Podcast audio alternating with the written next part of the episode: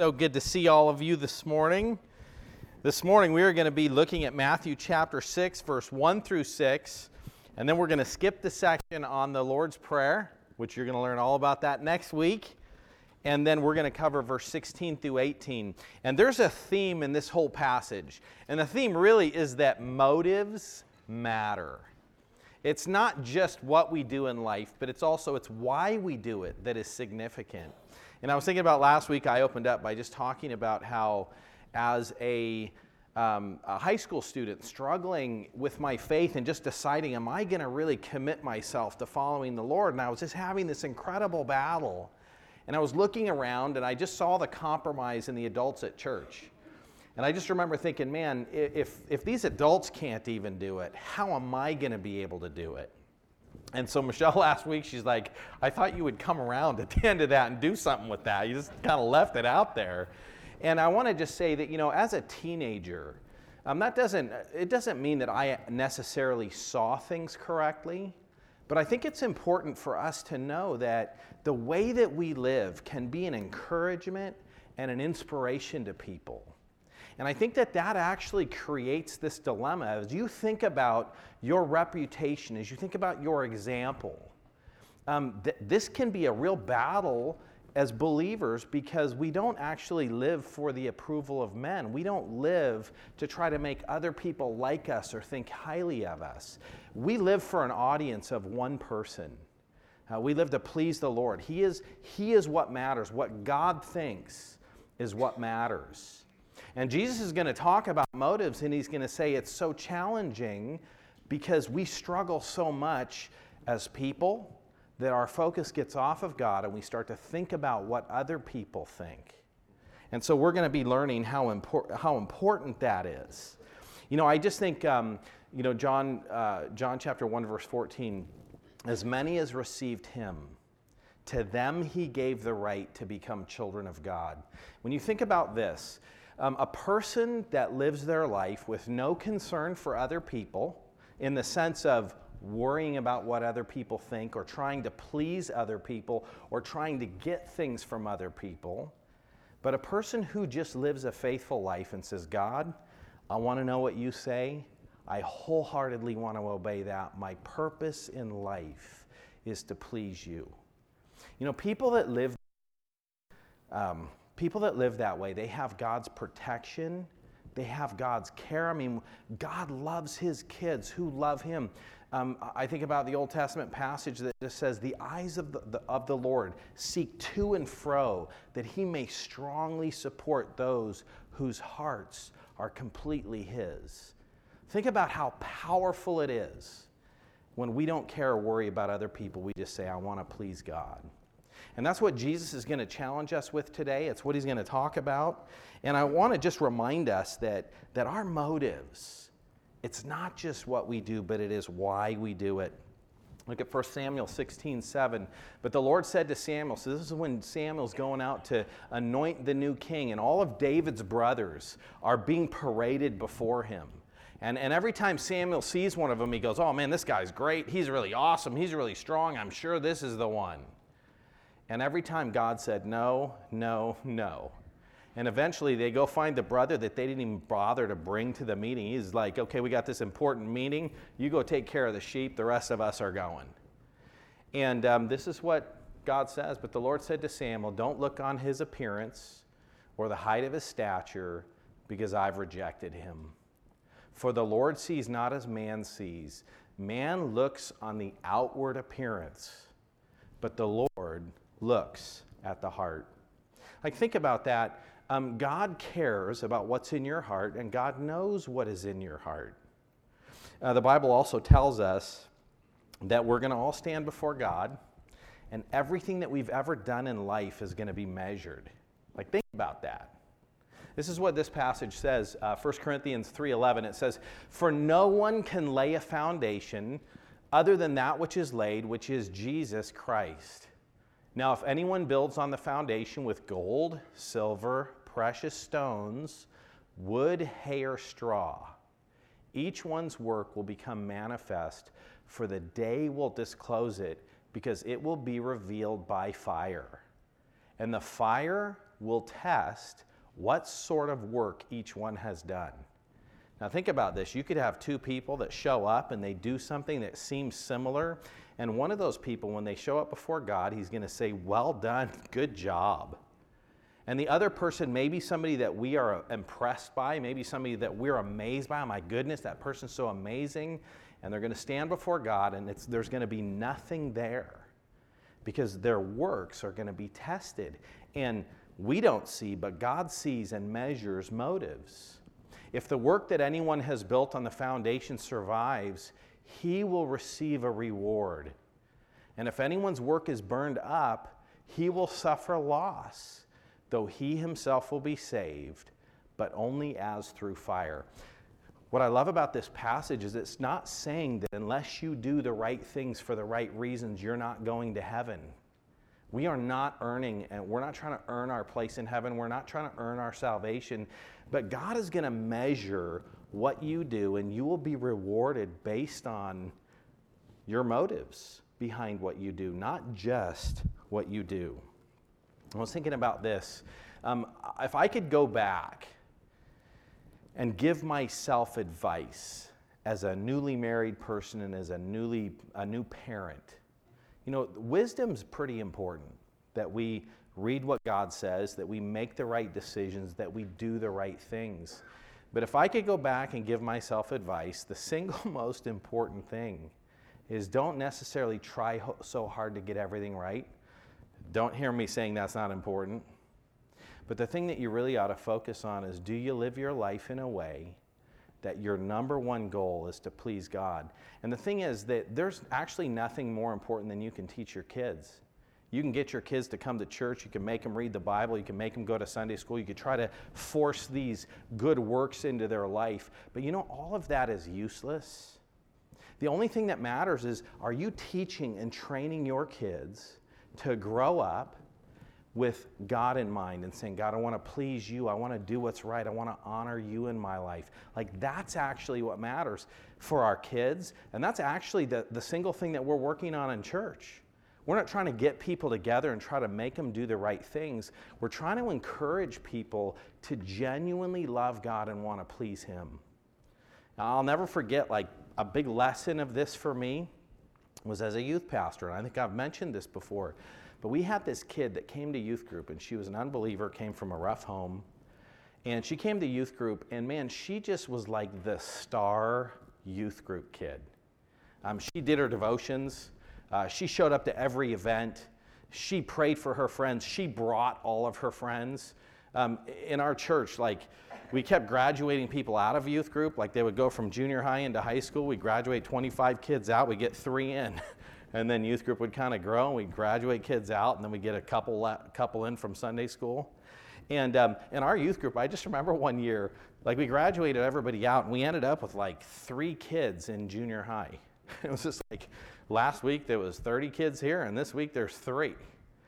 And, and by the end of that year, there were 50 kids in youth group. And I thought about it, every single kid that was there, this girl probably brought 100 kids to youth group, and about 50 of them stayed. And she was just so faithful, and I just thought, man, this is just so amazing. And this weird thing happens. So she goes into high school, she becomes a junior in high school, she ends up, she quits coming to youth group, and this kid that was so faithful and that always did the right things moved in with her boyfriend. Now she's living with her boyfriend. I don't think she's gone to church since. Like I saw her years later. Um, and here's the thing I, I, took a step back and I, did, I thought to myself, how did I miss this? This whole time, I'm feeling like our ministry is effective. I'm feeling like, oh my goodness, she's really growing spiritually. Obviously, she's actually not even a Christian. So, what was going on with all of that? And here's the thing that occurred to me um, all of our youth leaders, um, we came alongside her, we loved her, we cared about her, we encouraged her. And you want to know who she wanted to, she appreciated that love and that care, and you want to know who she wanted to please? Us. And the moment that pleasing some guy she met was more important than pleasing us, she started pleasing him. And so I took a step back and I thought, okay, so how do you do ministry? How can you tell when a person's doing the right thing for the wrong reason And how can you tell when a person's doing the right, the right thing for the right reason? Beyond that, how do you encourage and cultivate a person to know the Lord and to do the right things for the right reason instead of people doing the right things for the wrong reasons? Because those things actually are always temporary and they're of no value. Well, Jesus is going to start, and I just want to say the very first step to trying to help other people deal with their motives is to get a good handle on your own motives. Because if you can't see yourself, evaluate yourself correctly, and work on your heart in pleasing the Lord, you'll never be able to help somebody else do it. But if you know how you struggle, like if you can ask yourself, okay, today I went to church and I did this thing. Did I do that to please the Lord or did I do it for myself? See, if you can if you can distinguish those things in your own life, then you will be able to help the people around you distinguish those things for themselves. And, and this is just a little hint. But one, one question is what do you do when nobody's watching? Um, that's actually a pretty significant thing. When nobody's around and nobody's watching and nobody knows, what do you do? Because that actually communicates something, because who's always watching? I mean, God's always there, right? Okay, I'm getting ahead of my sermon. Okay, so motives matter. And we're going to see a couple things. Now, we're going through the Sermon on the Mount. And one of the reasons we're doing this is because we actually want to see the real life of Jesus. We want to understand the things that Jesus himself taught so that we can live that out. And I love the Bible because it is a perfect rec- representation of Jesus and how he lived and how he taught. And even though I wasn't there then, I can read about it. So let's jump into this. Let me uh, read this passage here. Our first point that we're going to see is that we need to guard against the temptation to practice false righteousness. Matthew chapter 6, verse 1 says this it says, Beware of practicing your righteousness before people in order to be seen by them, for then you will have no reward from your Father who's in heaven. Now, this one verse actually takes the whole, it's, Jesus is going to then give three examples of how this works out, but that's the theme. And one of the things that he says here is beware. And the reason that he says that, and actually part of this command, it's a command that says you need to constantly beware. You need to be vigilant. You need to consciously avoid practicing your righteousness before men. This is a huge temptation for everybody um, to, to start to lose sight of God and to start thinking about the people around us. See, the thing is, we need to love people without needing anything from them, but we need to live our life to please God. And that's what Jesus is emphasizing here. You know, it's, it's assumed that we're going to do righteous things. Believers do righteousness. And, and actually, this key thing, if you've ever thought about, hey, wait a second, aren't there a lot of good people that don't know Jesus? Aren't there a lot of non Christians that just do amazing things? Well, what does God think about that? And here's actually the key to understanding all of those things in life. Anything you do that is for your own glory and not for God's glory is worthless. So we just go, okay, there's a non Christian, and look at this great thing that they did. Don't they get credit before God for that? Well, it's a simple question. Did you do that for God's glory? Does any non Christian ever do anything for God's glory? Because actually, there is no good work that is done if it's done not for God's glory. So that's actually when we understand this, it actually helps us take a step back and think about the world. Now, this is a temptation that we all face. You know, the Apostle Peter struggled with this. Um, it talks about in Galatians chapter 2 how he got caught up in hypocrisy. That's a word you're going to see coming up. And the, these people traveled around, and Peter said, Oh man, uh, they're Jews and they don't like Gentiles, so I'm not going to eat with the Gentiles anymore. I'm just going to hang out with them. I'm going to kind of separate myself from the Gentiles in the church. And actually, Peter got caught up in hypocrisy because his eyes went from Jesus to people. And these important, influential people, he felt like he needed something from them. He needed their approval. And so he fit into what they wanted. In fact, it says that his, he was so hypocritical that even Barnabas, this son of encouragement, got caught up into that. And that's just a reminder if it can happen to Peter, it can happen to you and me, right? So we need to guard, we need to be careful. Jeremiah 17 9 says, The heart is deceitful above all things and desperately sick. Who can understand it? You know, that's a thing that we need to recognize is that a lot of times we do things for the wrong reasons, but convince ourselves that we're doing it for the right reasons. So we need to learn how to measure those things. Now, I, I want to just say this. It says here, um, it says, Beware of practicing your righteousness before other people in order to be seen by them, for then you will have no reward. Now, this is interesting, and, and we need to think about this. Legalism never resolves anything. When we start making rules so that we don't have to think about life, or when we make rules and we say, okay, here's one verse, I'm just going to always do this thing, but I'm going to ignore everything else that the Bible says, that always gets us off track. God's put us in a place where every day, in every circumstance, in every situation, we got to say, pray and say, God, help me. How do you want me to respond? What's the right thing to do in this situation? Because in Matthew chapter 5, verse 16, to be seen by, him, by them, almost the exact same phrase is used. Matthew 5:16 says in the same way, let your light shine before others so that they may see your good works. So Jesus here says, don't let anybody see your good works. But just a few verses before, Jesus says, let your light shine so that other people will see your good works. And then here's the key and give glory to your Father who is in heaven.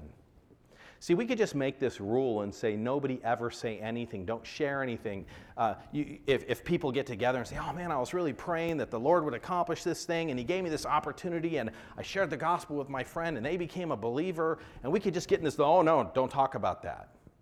But as you look at the New Testament, there was a lot of sharing and a lot of celebration that was happening. And so it's not that we can't do that, but we need to be really careful about what we're doing and how we're doing it and why we're doing it. So, how do you know if you have a problem with this area in your life? How do you know? And uh, I think that you got to learn to be self aware, but I'll just say here's one example. Have you ever been somewhere and been forgotten? Like maybe they thanked everybody, but they didn't thank you? Three people worked really hard in church and one person was thanked and somebody else was completely forgotten. Um, so here's the question if it's you that was completely forgotten, did that bother you? Because if it bothered you, there's a problem in your heart, problem with your motives.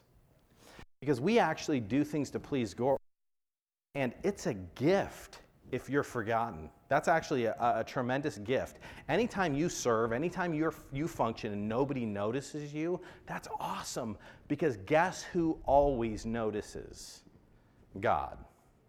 And if your desire is to please Him, then not only will you not be offended, you will be thankful.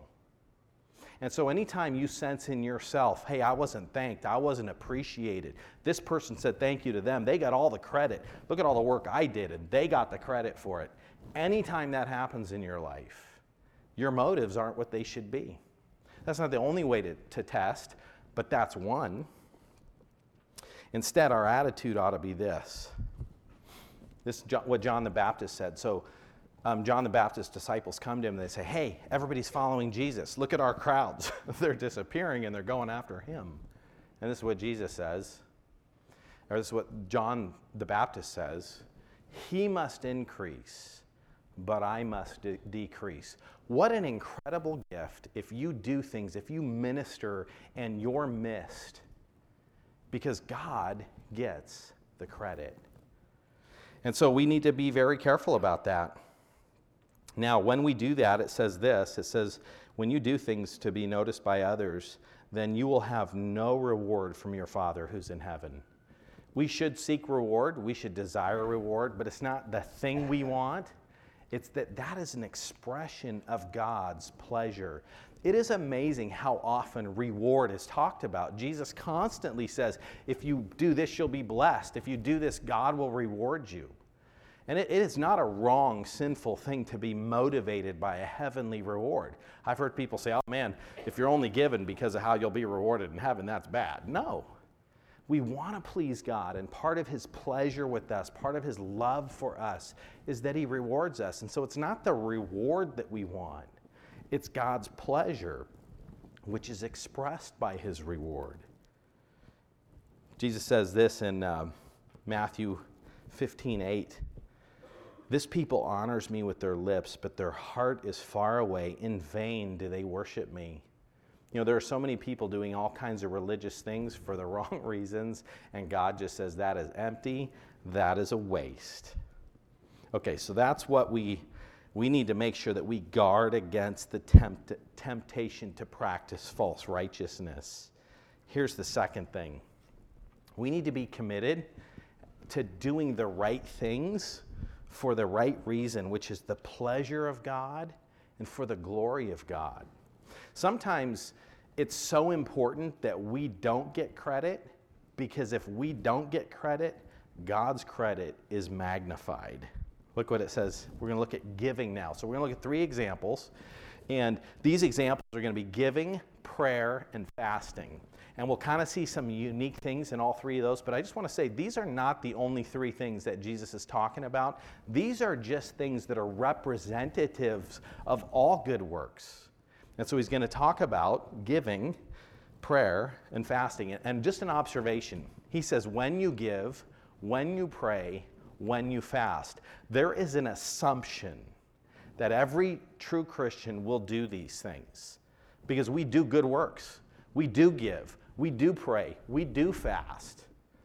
And so there's just that assumption that, that we're going to do it. And then he says, when you do it. The other thing is, there are phrases in all three of these. They start in that first verse, but they are repeated to be seen by men. You will have no reward. Do these things in secret. Those themes are repeated in all three sections. So let's look at it. Thus, when you give to the needy, Sound no trumpet before you as the hypocrites do in the synagogues and in the streets, that they may be praised by others. Truly I say to you, they have received their reward. But when you give to the needy, do not let your left hand know what your right hand is doing, so that your giving may be in secret. And your Father, who sees in secret, will reward you. Now, we're going to hit a section on giving in a couple weeks. So I'm not going to emphasize that too much. We'll get to that later. But the bottom line is that we give to the needy. And our giving is selective. We need to make the best use of our money. But when we give, we give because we share God's heart for people. And when we give, we see the needy. It's like we don't just close our heart, uh, we care. In fact, the Bible says this in Proverbs it says, Whoever is generous to the poor lends to the Lord, and he will repay him for his deeds. So you don't need other people to see it because God sees everything. So when we see people in need, our heart opens to them, we care about them, and we give to them because God cares about people. And so our giving is a reflection that we care about the people that God cares about. So we give, it's right for us to give. Now, the whole sounding of trumpets, people have said, okay, what exactly does that mean? And some people say that the offering lids, they had these like kind of trumpet shaped things, and when you drop money in it, you could hear it, and it kind of got smaller as it went down so that you couldn't reach your hand in and take money out. And so there's, there's like this kind of this debate about what that was. But let me just say this they were aggressively making sure that people saw what they did. I just got to tell you, like, I've seen that when I've been in church and people are sending the offering plate. And uh, there's people who are new, you know, go to church, and then the offering plate comes and they'll pull out their wallet and they'll hold their money up in the air like this, and then they'll put it in the plate. I've, I've actually seen that happen. Now, none of us would do that because we've been around long enough to know that you shouldn't do that. But every once in a while, you'll see a visitor to church they've never been there before and they do that. But these Pharisees were aggressively making sure that they got attention. They didn't give. Um, it says before, look at this, what it says here. Um, before, sound no trumpet before you, as the hypocrites do. See, they weren't interested in giving unless there was somebody there to see them give. So they would kind of wait until, okay, got a good crowd. All right, let me do it. Um, they did this in the synagogues and in the streets. They found a crowd where they could practice their righteousness. And they did this that they may be praised by others. See, the whole issue of being seen by others, this whole passage is explained by this to be praised. They wanted praise, they wanted glory. Who, who are we supposed to do things for? We're supposed to glorify God. These people are saying, I want the glory. It says, they've received their reward, but when you give to the needy, don't let your left hand know what your right hand is doing. I mean, that's like a crazy statement, right? That's obviously hyperbole because your brain knows what you're doing and your brain tells your right hand and your left hand. But this is Jesus saying, be really careful that nobody sees what you're doing. See, I know people that when they give, man, it just bothers them if people don't know that they're the one who did it. Here's the cool thing is that when we give in secret, maybe a person's in need and they're praying and they're saying, God, I have this need. Can you meet this need? And I, I need help. And when all of a sudden that need gets met and they don't know who did it, where does their mind go? To God. God, thank you for providing. And so a lot of times giving in secret gives God glory. And so we need to be careful to do that. Now, at the same time, can't be legalistic about that.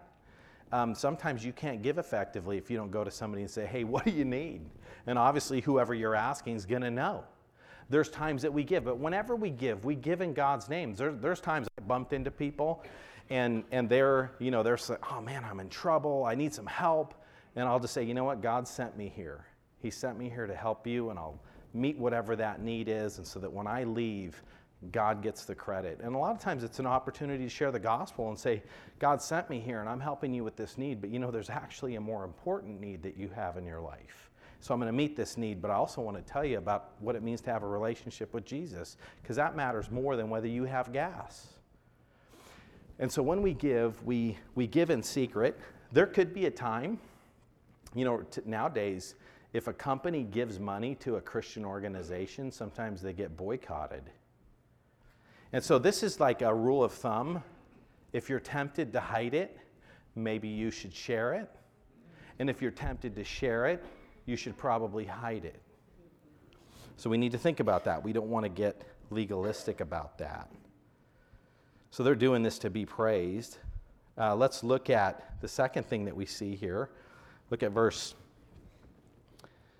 Let's talk about prayer. Matthew chapter 6, verse 5. It says, And when you pray, you must not be like the hypocrites, for they love to stand and pray in the synagogues and in the street corners that they may be seen by others. You know, there's nothing that made the Pharisees and the religious hypocrites happier than to have other people see them and think well of them. They loved that. That's what they lived for. Oh man, I put on this show and everybody thought I was amazing. I mean, that's what they loved. They didn't love pleasing God, they loved being glorified. It's what's in their heart. That's what they wanted. They loved the credit. Pride was what drove them. Think about this. There are six things that the Lord hates, seven that are an abomination to him. Number one on the list haughty eyes, uh, pride, having wanting other people to think you're great. James 4 6, he gives more grace. Therefore, it says, God opposes the proud, but gives grace to the humble. You know, God's not going to sh- share his glory with other people. And so when, when we do things to get glory, not only are we not rewarded, but that actually brings God's discipline into our life. This whole issue of praying, you know, on the, on the issue of not being legalistic, uh, one of the things that I notice when I think about the Old Testament and prayer, when Daniel was in Babylon, um, people hated him. And he lived such a faithful, righteous life. Why? because God was always watching, and his desire was to please the Lord. And so it says this um, these men, they, they want to trip up Daniel, and they just realized if we examine the books, if we check him out and follow him around and get a private investigator and tell them to follow him and watch everything he ever does, the guy's never going to do anything wrong. So if we want to mess him up, there's only one way to do it. We got to make something about Christianity illegal. Uh, something about, and we didn't call it Christianity in the Old Testament, but something about a true belief in God. We got to make that illegal. And if we can do that, we can catch Daniel. So it says, These men said, We shall not find any ground for complaint against Daniel unless we find it in connection with the laws of his God. So they make a law against praying. And then look what it says next. When Daniel knew that the document had been signed, he went into his house where he had windows in his upper chamber open toward Jerusalem, and he got down on his knees three times a day and prayed and gave thanks before his God as he had done previously. And we know the whole story. He ends up getting thrown into the lion's den. But you want to know something? Daniel just said, No, I love God and I please God. And, and I don't care if you make a rule against praying. I'm going to pray. And I'm not going to hide it either because I'm not ashamed of God. So when you go to work and you pray, when you're praying for somebody or you pray for your food or you have those habits, the thing that you need to ask yourself is Am I doing this to bring glory to myself? Or am I doing this, uh, am I just honoring God in my life? Because we do set an example. People do wa- watch us. But if you show up and when you're praying, God's not on your mind, you're thinking about the people around you. I remember every time I was in a prayer circle, it used to be so hard when I was a new believer because we'd be going around, I know it was coming to me, I'm going to be next. And I used to think, okay, uh, what am I going to pray about? I'm going to I'm going to pray this. And I would think through, okay, that sounds stupid. Don't say that. And then I would just come up with like a different thing to say. Has that ever happened to you?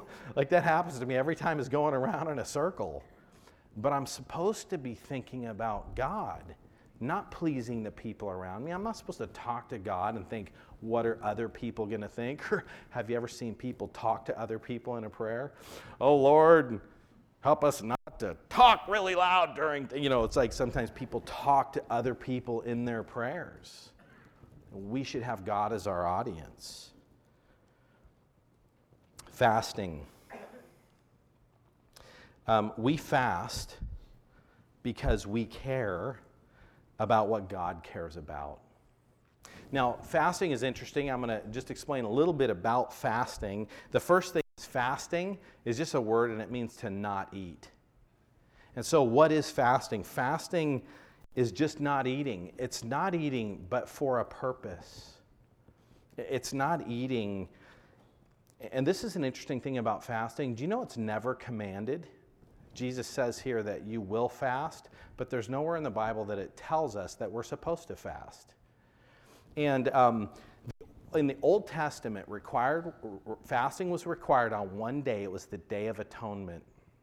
So, the day that they sacrificed for the sins of the nation, that was a really serious day where God, excuse me, was forgiving them, forgiving the nation.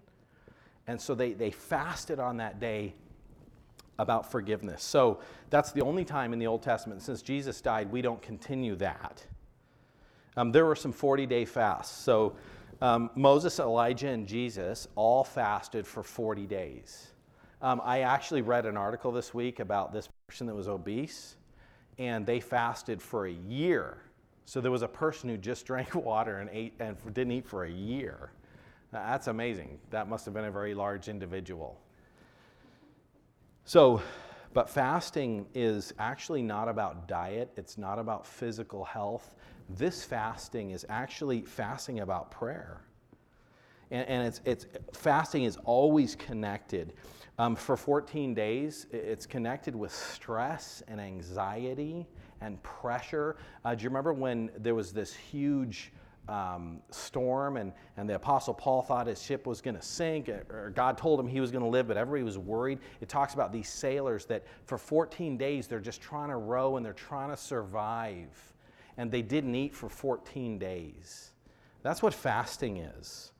Um, when, when Saul and Jonathan died, people didn't eat for seven days. They were so they were grieving over the death of, of Saul and Jonathan. Um, people, so grief is a time that you see regularly that people will, will fast. And you know, in some ways, you think about, well, how do I know when I should fast? It, it just happens naturally.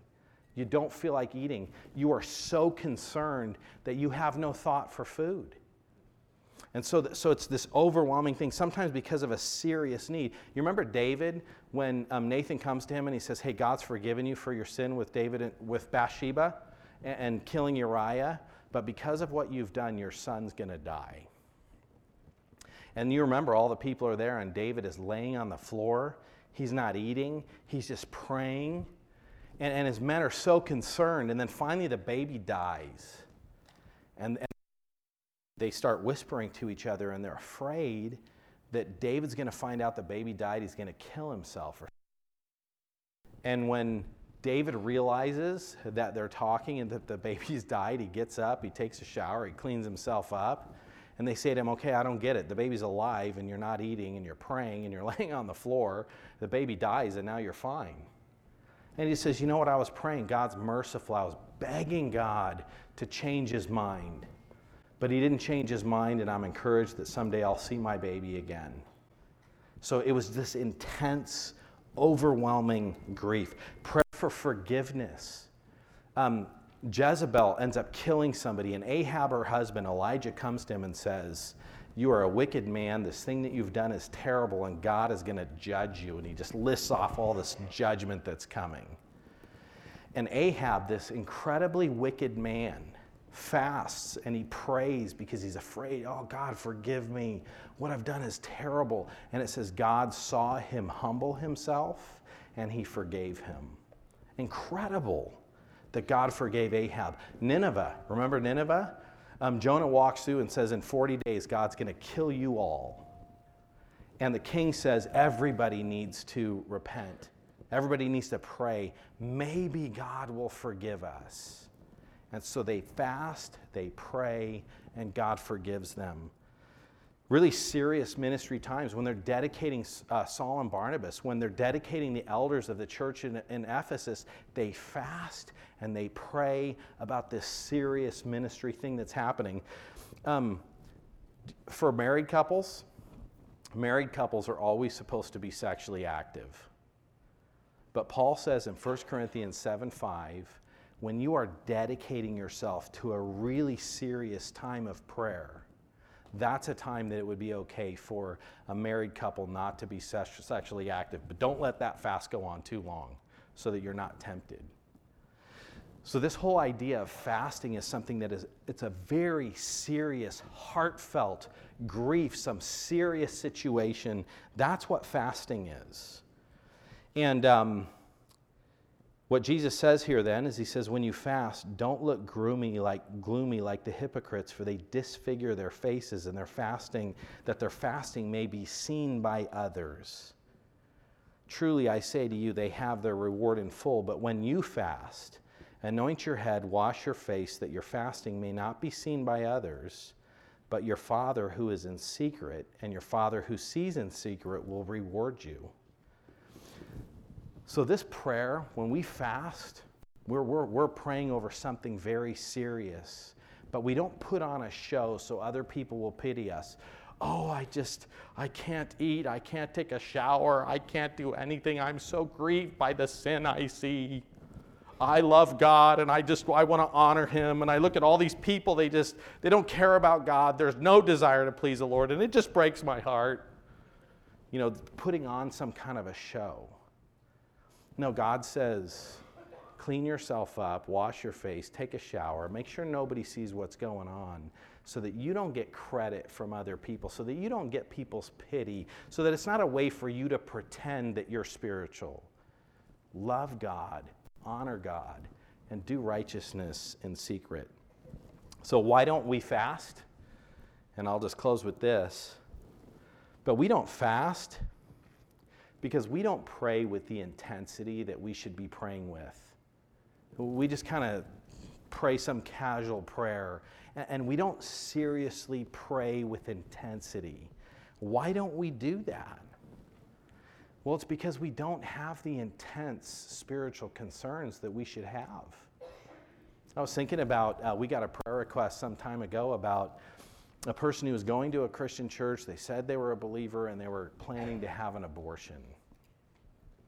You know, that would have been an appropriate time for everybody in our church or everybody who heard to say, I am not going to eat I'm going to pray for the life of that baby. I'm going to pray for the well being of that mom. That, that this mom will not take her child's life and have to live with that. I'm going to pray for God's grace and mercy in her life. Or if, if you see your kid and they're about to make a decision that doesn't please God, that's going to be harmful for them, that, that you just are overwhelmed and brokenhearted, and you just say, I am going to pray for them. I'm, I'm not going to eat.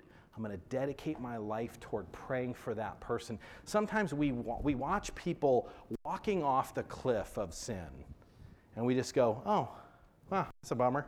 Hey, everybody makes their own choices, you know. Uh, hopefully that'll turn out okay for them. Sometimes we don't fast and pray because we don't have the intense spiritual concern that we should have.